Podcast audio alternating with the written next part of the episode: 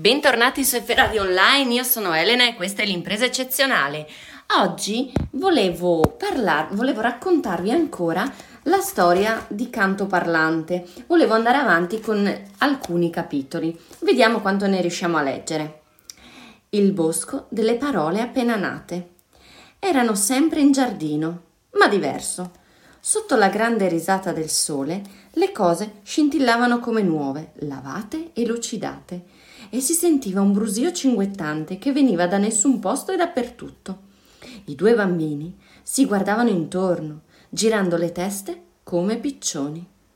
Il ragnetto Didi, che li osservava, rise e disse così: Chinatevi, ascoltate da vicino. Anna e Zeno si chinarono sul prato, accostarono l'orecchio e sentirono un fiore che con vocina profumata diceva così: Fiore, fiore, Fiore! e rideva. Poi continuava Fiorello, fiorellino, fiore, fiore, fiore e rideva. Allora i due amici accostarono l'orecchio a un sasso e sentivano che diceva così: Sasso, sasso, sasso, sasso, ripeté allora Zeno. Il sasso lo guardò quasi offeso e disse: Pietra, sasso, pietra, pietrina, sassolino, ciottolo, pietrasso e rideva. Erano le cose che parlavano, erano loro. Anna e Zeno si alzarono in piedi, tesero le orecchie intorno e sentirono tutto. L'acqua che scorreva in un ruscelletto diceva acqua, acqua, acqua di ruscello, ruscello, sh- rideva. Bidone della spazzatura si guardava dentro in pancia e diceva con voce bombante: Bidone, bidone, bido, grandone, bidone, ah ah, e rideva. E in alto, sopra tutti, il sole parlava col forte vocione e diceva così: Sole, sole, sole d'oro leone trombone, con grande arancione. E rideva Tutte le cose, insomma, dicevano il loro nome, come se lo avessero imparato appena allora, e fossero contente di saperlo e lo trovassero bello e divertente. Ma che cavolo di posto è? chiese Zeno un po' sorpreso e un po' seccato, ma ridendo anche lui. Il bosco delle parole appena nate, disse il ragnetto di Dimicroniente. E poi si mise anche lui a blaterare. Ragno, ragno, ragnino, ragnetto, e rideva. In quell'istante un vento improvviso sconvolse i capelli di Anna, mentre un'ombra oscurava il sole e passava, vum, come un'ala di drago su di loro. Aiuto, un drago! gridò scappando Zeno, che leggeva forse troppi libri fantasy. Dove, Zeno? Sei sicuro? gridò Anna, scappando anche lei ma il ragnetto microniente li fermò con un grido da niente, che però si sentì. Fermi! gridò. Ma che drago! Non scappate, è un amico. Un amico? E, e chi è? chiesero i due bambini, fermandosi un poco, poco convinti. È Lulù Gigagrande, il mio amico Gigantio, disse Didi Microniente. Si dice gigante, dichiarò Anna, che in italiano era brava. No, rispose il ragnetto. Questo è un gigantio, molto meglio del gigante. Se lo dici tu. Si sedettero e da lì a poco li raggiunse un vero e autentico gigante delle fiabe. Era alto come una casa di tre piani, vestito in un modo un po' antico e aveva in mano una immensa scopa che ogni tanto sbandierava nell'aria, facendo vento e ombra sul mondo. La grande creatura sedette accanto a loro, facendo subito ombra come un palazzo. E si chinò a osservarli con un sorrisone che parve ai due amici innocuo, perfino simpatico. Tanto che Zeno prese coraggio e gli disse: Allora eri tu a fare vento? Sì, rispose il gigantio. Sipo, anzi, disse il gigantio. Anna e Zeno si guardarono con facce di domanda. Sipo? Dai, Lulù, presentati ai miei amici, disse Ragnetto.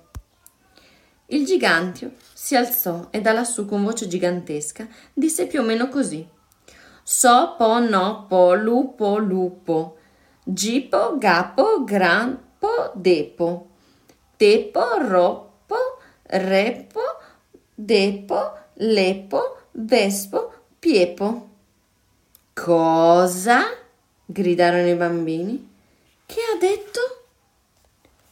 Il ragnetto microniente spiegò con pazienza che il suo amico Lulu Gigagrande parlava sempre in lingua pomodora, una lingua tutta sua che gli piaceva.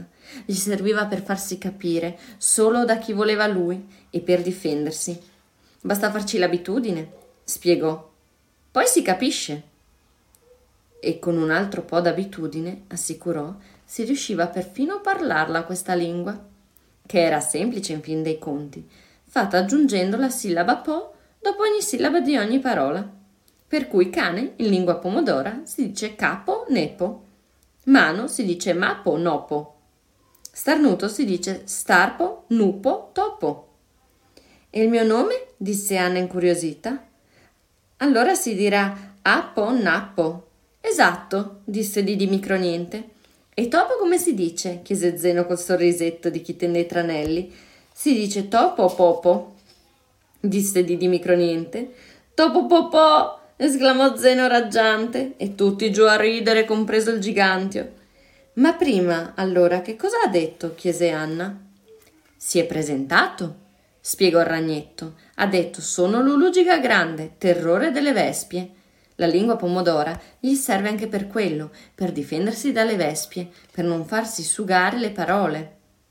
Si dice vespe, dichiarò Anna.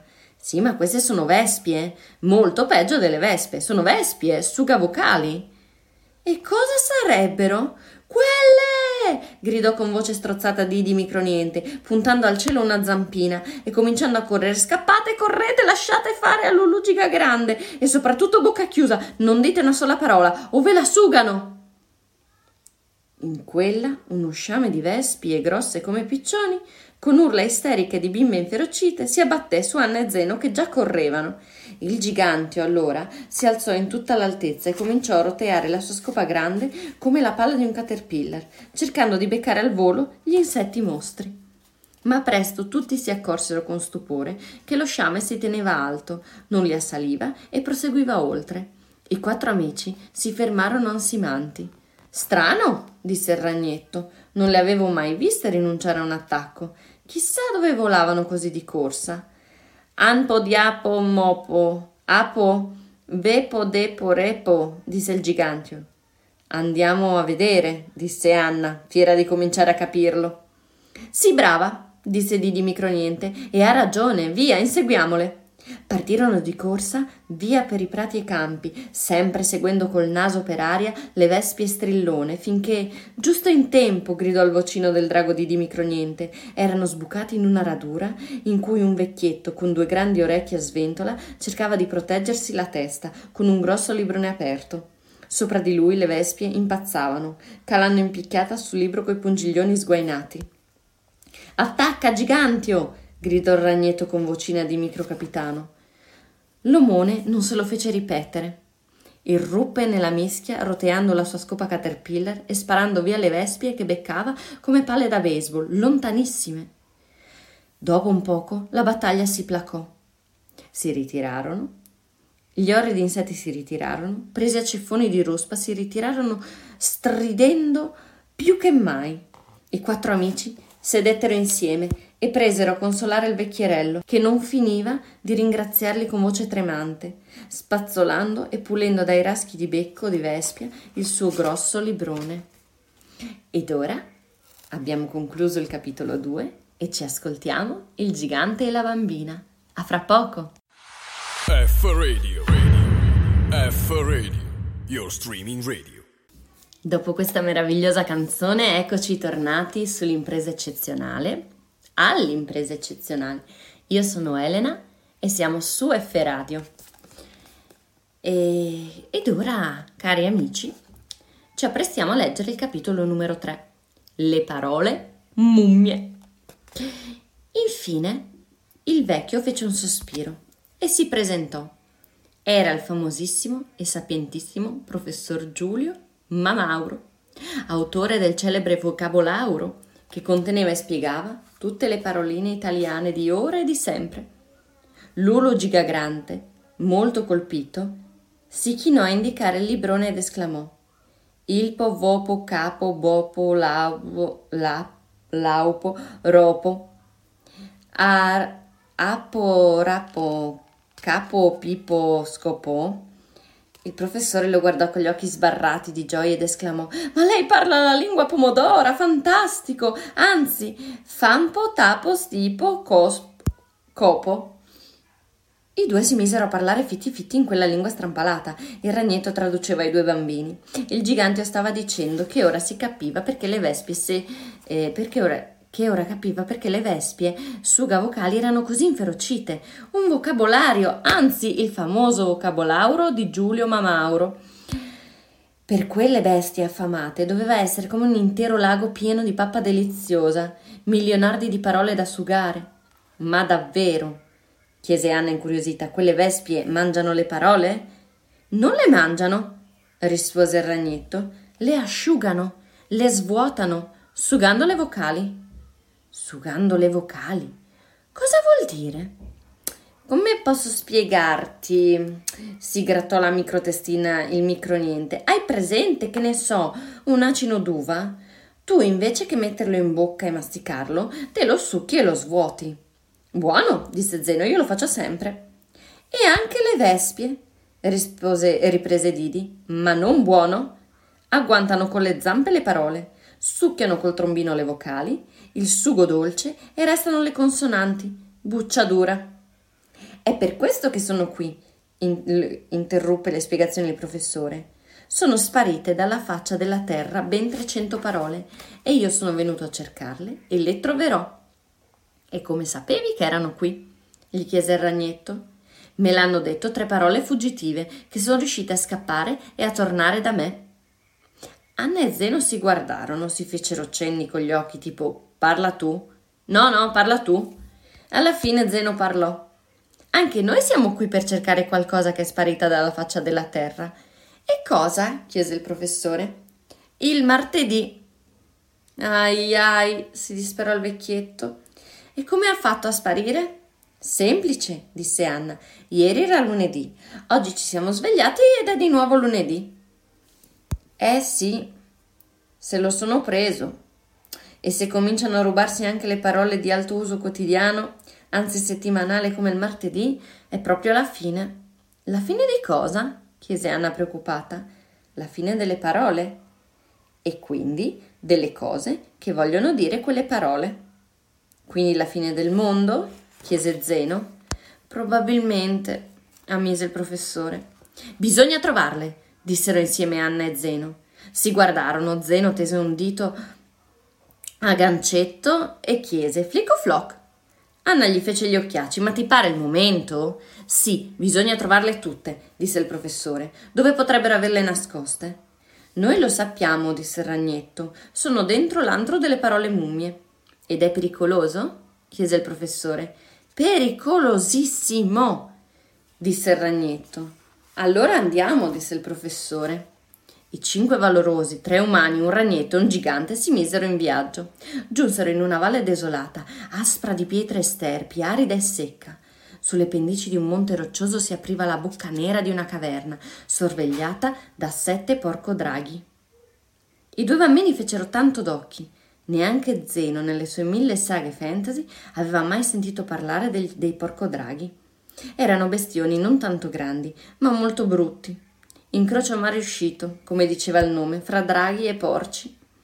Zeno fece per chiedere notizie all'amico ragnetto, che pareva sapere tutto del regno cantoparlante, ma lui lo zittì. Non c'era tempo, bisognava agire.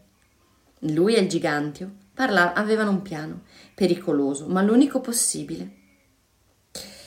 Il ragnetto lo illustrò. Il gigagrande farà finta di attaccare la caverna. I porcodraghi che, odiano, che lo odiano a morte, vedendo il loro nemico osare tanto, gli salteranno addosso. Lui scapperà e loro dietro, così noi potremo entrare e star dentro tranquilli per un po'. Che ne dite?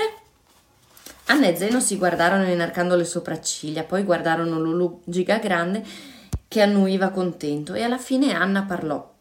Ma E lui, voglio dire, il nostro amicone grande non correrà rischi?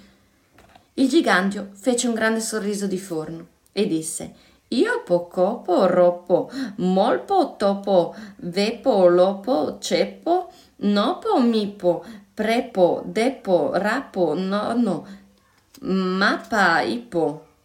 Questa volta i bambini capirono e sorrisero anche loro. Dunque, via, il piano partì e funzionò. Lulu Gigagrande si piazzò urlando e sbracciandosi davanti ai porcodraghi. Loro lo videro, strillarono anche loro, rizzarono il pelo, fecero un po' di mosse di lotta e caricarono. Il gigantio si volse e spiccò una corsa da dieci metri ogni passo, e loro dietro, e in breve tutti sparirono all'orizzonte. Via libera, disse Didi Microniente. I quattro amici entrarono, si guardarono intorno, curiosi e paurosi. La grotta era vasta, odorosa di cera e funghi, illuminata da torce. Alle pareti si schieravano decine di scaffali. Negli scaffali si allineavano decine di ripiani e sui ripiani si posavano in bell'ordine tanti poveri cosini rattrappiti, grigi e secchi come mucchietti di sterpi o facce di mummie. Su ogni ripiano, sotto ogni cosino secco, un foglietto con su qualcosa scritto, come le spiegazioni dei musei.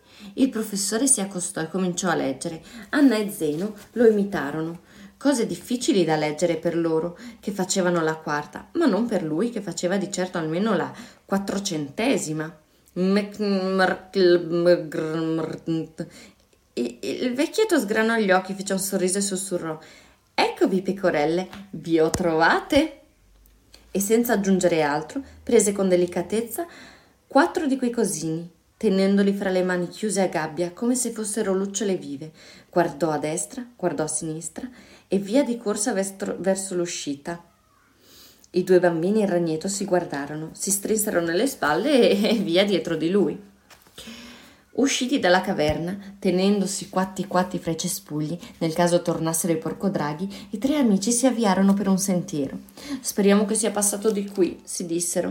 Così era, per fortuna. Ritrovarono il loro vecchio seduto a prendere fiato in una radura, che accarezzava i suoi quattro tesoretti. Ma insomma, chiese Anna dopo i saluti, si può sapere cosa sono quei cosini? Eh, sono parole perdute, rispose lui, quattro delle trecento che sono venuto a cercare. I due guardarono quei quattro groviglietti con occhi curiosi. E come hanno fatto a ridursi così? domandò Anna. Sono state le vespie, spiegò Didi. Ve l'ho detto, sugano fuori parole, dalle parole le vocali e le lasciano lì rinsecchite. Poi arriva la loro padrona, la strega mangialingua, che comanda le vespie, i porcodraghi e altre creature ancora più orrende che ora non dicono. Se le prende e se le porta in quel suo antro. E lì cosa faccia? Io non lo so. Anna e Zeno si guardarono un po' spaventati. E chi sarebbe questa strega mangialingua? chiese Anna facendosi coraggio. Questo ve lo spiego dopo, disse Didi, con l'aria di, di altre cose urgenti da fare. Ora corriamo ai pascoli tranquilli, in cerca di qualche brava mucca Uoaie. Zeno si toccò la fronte facendo la faccia da capogiro e sospirò mucca, uoaie. Ma insomma, che posto è questo? Una fabbrica di nomi scombinati? I due amici non ci capivano più niente ed erano impauriti, sì, ma anche contenti, perché quei nomi buffi erano belli. E quello era un sogno, era un bel sogno. Se era una vera avventura, una bella avventura. Quindi correvano contenti e si vedrà. Quindi a questo punto mi è venuta in mente un'altra persona, un altro personaggio che ha rubato la voce addirittura a qualcun altro e sto parlando della strega del mare e della sirenetta e a questo punto vorrei, magari siete al mare e ci state ascoltando da lì, vorrei farvi sentire in fondo al mar. A dopo con un prossimo capitolo. F Radio, radio. F Radio, your streaming radio. Bentornati su F Radio Online, io sono sempre Elena con l'impresa eccezionale. Dopo questa bellissima canzone che parlava addirittura di mare, e spero che voi siate al mare in questo momento, a giocare in spiaggia, vi leggo il capitolo 4, I pascoli tranquilli. Corri e corri, giunsero infine in una prateria costellata di mucche al pascolo. Grandi e mansuete, mucche di tutti i colori Ogni tanto Qualcuno levava in alto il muso e muggiva, con voce di tromba d'oro armoniosa, più o meno così. Uaie! Eio uaio ue! I cinque amici si avvicinarono alla più grande, che li guardò con occhioni di latte e menta. Il ragnetto le parlò un po' nell'orecchio e lei fece sì sì con la testona. Il ragnetto allora parlò al professore, che fece sì sì anche lui. Prese dalla borsa i suoi quattro cosini secchi e li attaccò ai quattro capezzoli della mucca. La mucca cominciò a muggire la sua tromba di bellissime vocali. Uaie, oh, ae, uaie. E le parole mummie, piano piano, succhiando e bevendo quel latte armonioso, crescevano, si gonfiavano, riprendevano i loro colori e forme diverse, ma tutte belle e cicciottelle.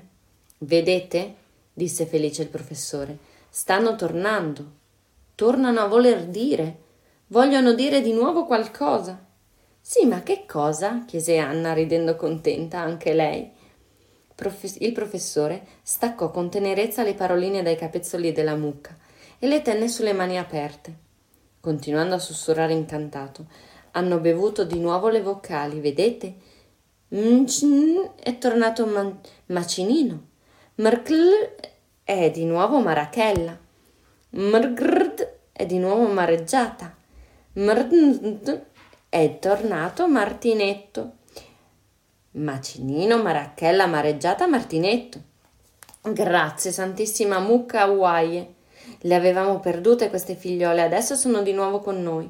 Macinino, Marachella, Mareggiata, Martinetto. E così dicendo e ripetendo, dopo aver baciato la mucca in fronte, il professore ripose con mille cautele nella sua borsa le quattro paroline, danzando e cantando se ne andò e gli altri appresso. Zeno, camminando dietro il vecchio in festa, bisbigliava domande all'amica. Ma tu ci capisci qualcosa? Non molto, e tu? Io niente. Il professore è così contento, però. Boh. Dice che le sue amate paroline ora vogliono dire di nuovo qualcosa. Sì, ma cosa? Tu lo sai? Lo sai cosa vuol dire macinino? No, non lo so, ammise Anna, malvolentieri, perché era brava in italiano. E marachella? Non lo so. E mareggiata? Uff, basta, non lo so, e neanche Martinetto. So, però sono belle parole. Belle, belle da dire, senti. Anna cominciò a dire un po' cantando, come dicevano le parole appena nate. Martinetto, Martinetto. Martino piccoletto, Martinetto, e rideva. Magari possiamo usarle per qualche conta, disse Zeno poco convinto. A quel punto il professore si girò con faccia un po' severa da insegnante. E per forza non le sapete quelle parole, disse, perché sono state seccate, svuotate e rubate. Per questo non si sentivano quasi più in giro, lì nel nostro mondo. Ma sono parole belle e servono ancora. Ascoltate. Il professore spiegò che Marachella vuol dire una piccola monelleria dei bambini, allegra e non tanto grave. Macinino è un aggeggio grazioso di cucina che macina il caffè. Mareggiata è il bel nome che si usa quando le onde battono forti sulla spiaggia. E Martinetto è il nome preferito di un piccolo eh, forzuto attrezzo che solleva grandi pesi. Parole belle, e io le ho ritrovate, concluse il vecchietto riaprendo la borsa per azzeccare di nuovo con lo sguardo i suoi quattro tesori. Poi cambiò faccia, fece una buffa smorfia da eroe guerriero e proclamò e adesso che ho scoperto dove sono le loro compagne, tornerò lì in quella caverna. Alla faccia di tutti quei puzzolenti porco draghi le salverò. Bene, disse Anna. Noi invece vogliamo salvare il martedì, ma ormai è tardi, è quasi finita la mattina e sarà meglio tornare a casa. Che dici, Zeno? Sì, è meglio, concordò l'amico, altrimenti le nostre mamme si preoccupano. Ragnetti, ragnetto Didi, come si esce da canto parlante? Per la stessa via da cui siete entrati, dalle altalene. Ma davvero volete andarvene? Proprio ora che andiamo a caccia della strega? Sì, è meglio, disse Anna. Ma non preoccuparti, non vi lasciamo soli, domani torniamo. Promesso, domattina siamo qui, confermò Zeno. Dai, Didi, ci accompagni alle altalene? Ciao, professore. Ciao, Giganzio. A domani. E fu così che Anna e Zeno passo passo, guidati dal ragnetto microniente, che da soli non avrebbero trovato, perché da soli non avrebbero trovato la via, tornarono nel giardinetto di quel regno. Lì trovarono le due altalene che dondolavano da sole, sempre a metà. Mezzo dondolio e poi sparivano, riapparivano, altro mezzo dondolio e poi sparivano. Ma ora i due amici sapevano il trucco. Aspettarono che le altalene riapparissero, le acchiapparono, ci montarono sopra e si lasciarono andare, fecero il loro mezzo dondolio, sfondarono il muro invisibile e vush! Si trovarono in una giornata grigia, nel giardinetto vicino a casa loro.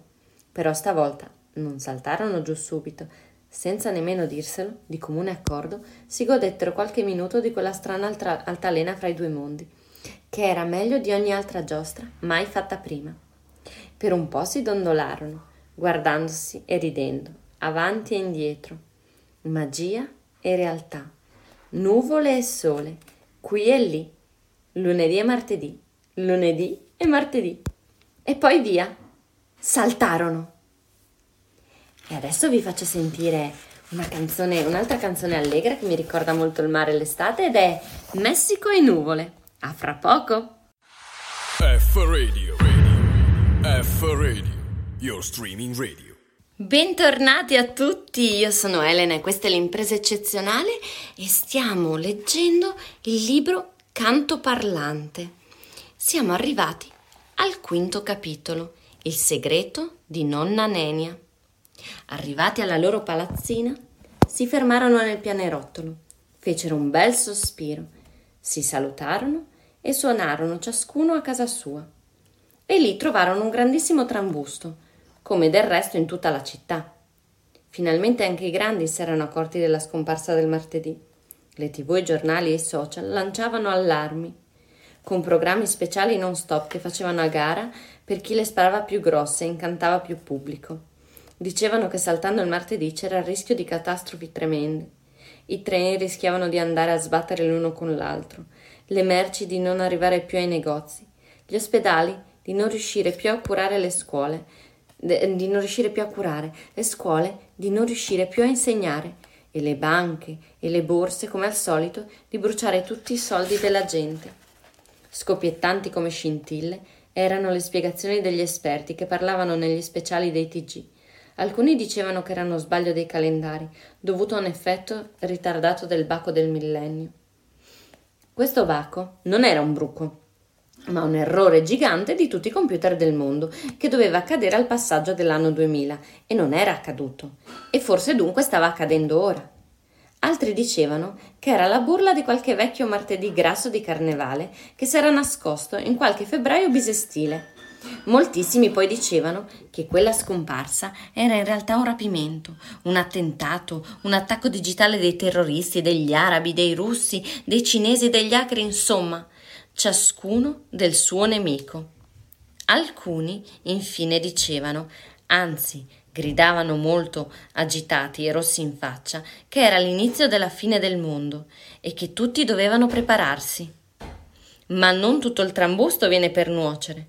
In quel trambusto, infatti, nessuno si accorse che Anna e Zeno quella mattina non erano per nulla andati a scuola e nell'agitazione delle famiglie i due riuscirono a sgusciare via e riunirsi in consiglio. Decisero che era meglio non dire ai grandi, almeno per ora, che loro invece sapevano benissimo chi era stato a rubare il martedì. Figurarsi se, con tutti quegli esperti che sparavano in tv cose scientifiche, qualcuno avrebbe mai creduto a due bambini soprattutto se questi bambini sostenevano che il martedì era finito prigioniero in un posto chiamato Regno Cantoparlante in cui si arrivava facendo l'altalena e che questo posto era abitato da vespi e sugavocali e porcodraghi e da mucche uaie.